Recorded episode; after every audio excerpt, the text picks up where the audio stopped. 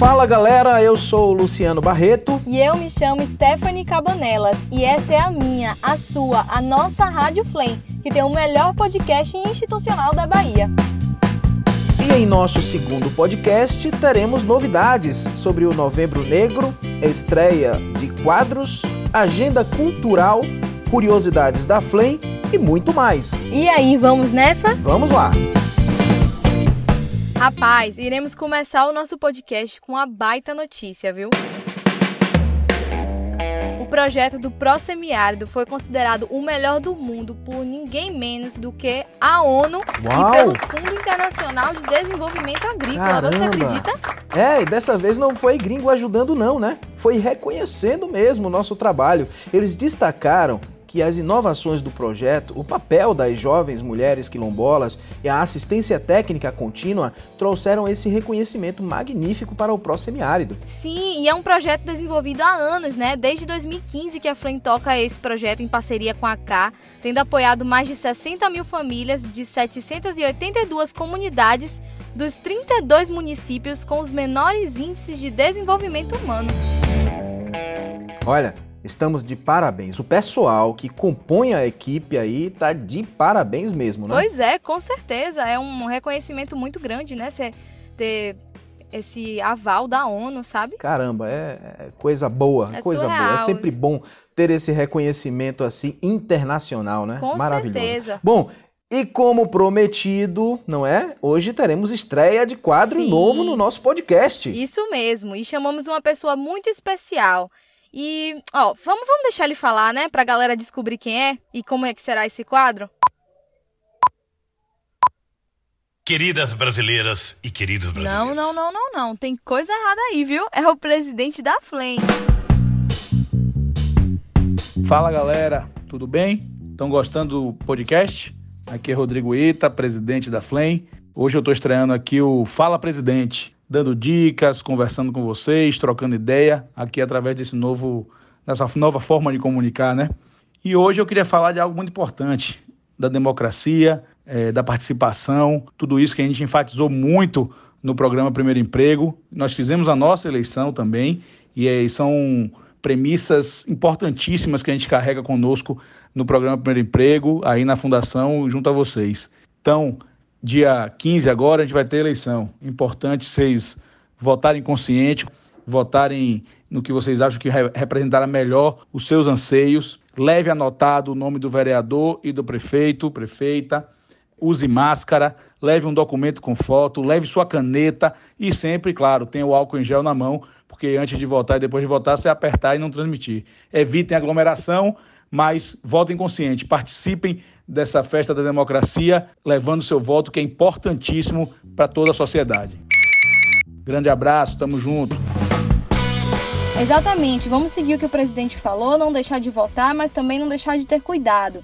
Estaremos agora com ele aqui em todos os nossos podcasts para ter esse contato mais próximo entre vocês e o presidente. Então, se vocês querem fazer alguma pergunta, querem deixar alguma mensagem para o presidente, larga lá no nosso Twitter, é o arroba FlameOficial. É isso aí, dado o recado. Bom, agora vamos falar de campanha. A gente acabou de sair da campanha Outubro Rosa, né, Esther? E agora a gente vai começar a campanha de novembro, né? A gente sabe que todos os meses nós temos datas para comemorar. E esse mês de novembro não seria diferente. A gente tem o Novembro Negro e Azul. Exatamente. Como comentado no nosso último podcast também, a campanha do Novembro Negro saiu agora essa semana e o primeiro conteúdo vocês já podem conferir lá nas nossas redes sociais. É o Instagram, arroba FlameOficial, no Facebook, que é Fundação Luiz Eduardo Magalhães, e também no nosso YouTube, que é Fundação Luiz Eduardo Magalhães Flame. O tema da campanha é contrapor né, os dados e mostrar que os pretos e pardos têm as mesmas capacidades que os brancos, apesar da divisão de trabalho não ser igual, né? Belíssimo trabalho, viu? Eu já vi, achei maravilhoso. Que legal esse trabalho com a campanha do Novembro Negro. Mas também temos o Novembro Azul, né? E para incentivar aos homens irem fazer o exame de toque, e justamente pela importância do tema, não só mudamos o ícone das nossas redes sociais, mas também fizemos uma live com o urologista doutor Marcos Leal da Clínica Amo. A live ficou salva lá no Instagram da Flame, que é o arroba Oficial. Isso, isso. E vamos mais, vamos que tem mais conteúdo por aqui. Galera, vocês lembram que semana passada falamos sobre o quadro de pessoa com deficiência em movimento? Então, estamos com ele de volta e para falar agora de esporte. Olha, o Sidney passou para dar um recadinho sobre o assunto. Fala pessoal, tudo bem com vocês? Vamos a mais uma curiosidade e informação sobre o mundo das pessoas com deficiência. Vamos falar de esportes. Você sabia que o esporte adaptado existe há quase 100 anos? Pois é, inicialmente eram praticados e adaptados somente para surdos, posteriormente para cegos. E só depois da Segunda Guerra Mundial, em 1945, com o retorno de soldados mutilados, o esporte começou a ser adaptado para pessoas com deficiência física. No Brasil, somente a partir da década de 60 começamos a ter esportes adaptados. Além de benefícios à saúde física e mental, o esporte promove inclusão e convívio social. Então chame seu amigo que tem alguma deficiência e vão praticar algum esporte. Abraço a todos e até a próxima. Valeu, Sidney. Então, o recado dessa semana é: faça sua parte e também pratique um esporte inclusivo, que o Sidney e outros milhares de pessoas agradecem. E vamos de mais novidades, né, Stephanie? Vamos, ou se vamos, conta aí pro pessoal. Tivemos treinamento de gestor e fiscal de contratos com 40 colaboradores. Mas calma, viu, gente? Foi sem aglomeração, a gente dividiu a galera em duas turmas de 20 pessoas, sabe? Deu aquela balanceada para não rolar esse problema. Isso, essa galera recebeu treinamento com Jorge Nascimento. Ele é especialista em gestão, controladoria e auditoria em contas públicas. O treinamento durou dois turnos para cada turma e aconteceu aqui mesmo no auditório da Flame. Inclusive, trouxemos aqui o Jorge para dar uma palavrinha com a gente. Muito me deixa satisfeito essa iniciativa da Fundação Luiz Eduardo Magalhães em trazer aqui para uma janela de oportunidades a esses empregados é a governança dos contratos, mesmo sendo uma situação indireta de direito público-privado. E isso é muito saudável porque em é, momentos de pandemia, de dificuldade, né, de restrições, e principalmente em momentos de governança, que se fala em governança compliance, eu acho que essa iniciativa ela é vital para os empregados da fundação, para os dirigentes e mostra a preocupação inerente da presidência e de todos os seus diretores em melhorar esse método e buscar controles mais efetivos e de produtividade e eficiência, que é o que a fundação tem prestado é, relevante serviço é, a todos os segmentos que a procura.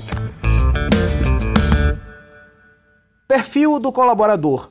Agora vamos falar de um perfil que é conhecido aqui na Flame, viu?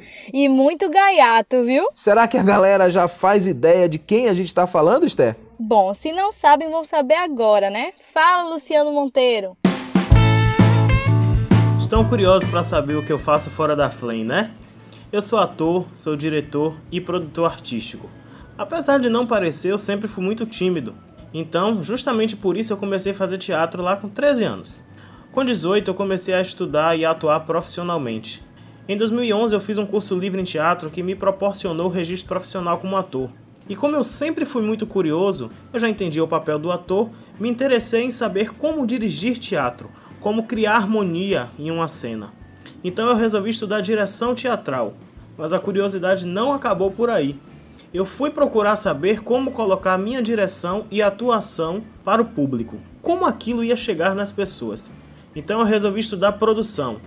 E nisso já produzi alguns curtas-metragens, webséries, dirigi e atuei em espetáculos de teatro, como uma brasileira chamada Maria, que alguns colegas aqui da Flame foram prestigiar. Eu atuei em uma radionovela, que foi uma adaptação do espetáculo Sumiço de Santo Antônio, que fui até eu que dirigi, inclusive fazendo duas personagens, o detetive e a dona Sassá. Boa tarde, senhoras. Sou Antônio, Antônio Madeirão. Vim investigar o caso do sumiço do Santo Antônio. Fala-me Deus! O Santo Antônio foi embora como imagem e voltou em forma de homem. Deu para perceber que sou eu aí fazendo duas falas? Então, além disso, eu sou professor de teatro na Unifax e na Escola Cafeína, em um projeto em que uso o teatro para auxiliar os estudantes e profissionais com oratória e relações interpessoais. O teatro faz parte da minha vida, me completa. É onde eu me realizo cada vez mais, onde me sinto bem.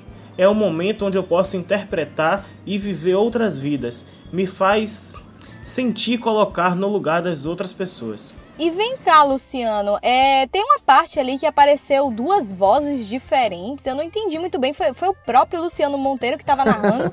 Com certeza. Com certeza, eu não, eu, eu, não acreditei. Mas vamos colocar de novo aqui, vamos pedir para colocar a voz de novo do, do Luciano interpretando, porque, eh, sinceramente, quando a gente se bate com ele aqui na Flame, né, Esther? A gente não imagina que ele é capaz de fazer toda essa atuação aí, né? Vamos ver, vamos ver. Seu Madeirão, achei esse terço amarrado na perna da coitada. Que Deus a tenha. Hum, interessante. Muito interessante. Hum, seu detetive, o senhor não estava investigando na casa dela ontem? Quem será que matou Dona Santinha? Quem roubou Santo Antônio? O que o detetive vai investigar primeiro? Não perca os próximos capítulos de O Sumiço do Santo Antônio. É arte mesmo, Meu né? Meu Deus, incrível, viu? E aproveitando o gancho sobre teatro, música e arte, que tal falar agora sobre. Agenda cultural? Isso, a agenda cultural. E olha que a dessa semana está show e de fácil acesso, viu? Conta aí então pra galera o que é que tem nessa semana. Rapaz, se pá, essa galera que anda de metrô já até se bateu com nossa atração, viu? Porque é, ela tá acontecendo justamente no metrô de Salvador. É que tá rolando a terceira edição da Poesia sobre Trilhos uma exposição. Que legal! É, exatamente, e conta com, a, com as obras de Anderson Chon, que também é conhecido como poeta crônico. Ele está apresentando poesias e contos sobre representatividade, amor, saudade e desapego. Bom, para quem quer conferir, basta ir no metrô na estação Acesso Norte ou acessar o site da CCR. O link está salvo lá em nossa newsletter, viu, galera? É isso aí. Eu já me bati, já vi essa exposição muito boa, por sinal. E a galera que vem trabalhar todos os dias, Esther, com certeza já deve ter passado por lá. Quem não passou, tá aí a dica da agenda cultural. Inclusive, a nossa newsletter está disponível em nosso site www.flame.org.br. Vai lá conferir. Quando chegamos em nossa agenda cultural, é sinal de que já estamos perto do fim, né, Esther? Mas ainda dá tempo de contar mais uma historinha, viu? Que não é tão nova, mas inspira muitos jovens do programa Primeiro Emprego, que é o caso do Tiago Alves. Pois é, Esther. A história dele é show mesmo, viu? O garoto revolucionou a estrutura tecnológica da escola pública que ele trabalha, a Rubem Dário criou um sistema que consegue interligar todos os setores do colégio, você acredita? Isso, e com a chegada da pandemia, ele juntou a Luiz Henrique Souza e criaram o PISV, que é uma plataforma que oferece uma página a cada escola que disponibiliza para os alunos materiais didáticos e frescos para que ninguém fique perdido nessa pandemia, viu? O Tiago está aqui para contar para a gente mais sobre essa revolução. Fala aí, Tiago. Com o avanço do projeto, né, com o desempenho já naqueles primeiros dias de pandemia, as, a, as outras escolas se mostraram interessadas em ter um sistema tal como nós tínhamos, né? Um sistema de salas virtuais. E aí foi que começou o processo de criação do projeto PISV Bahia, que é o Portal Integrado de Salas Virtuais.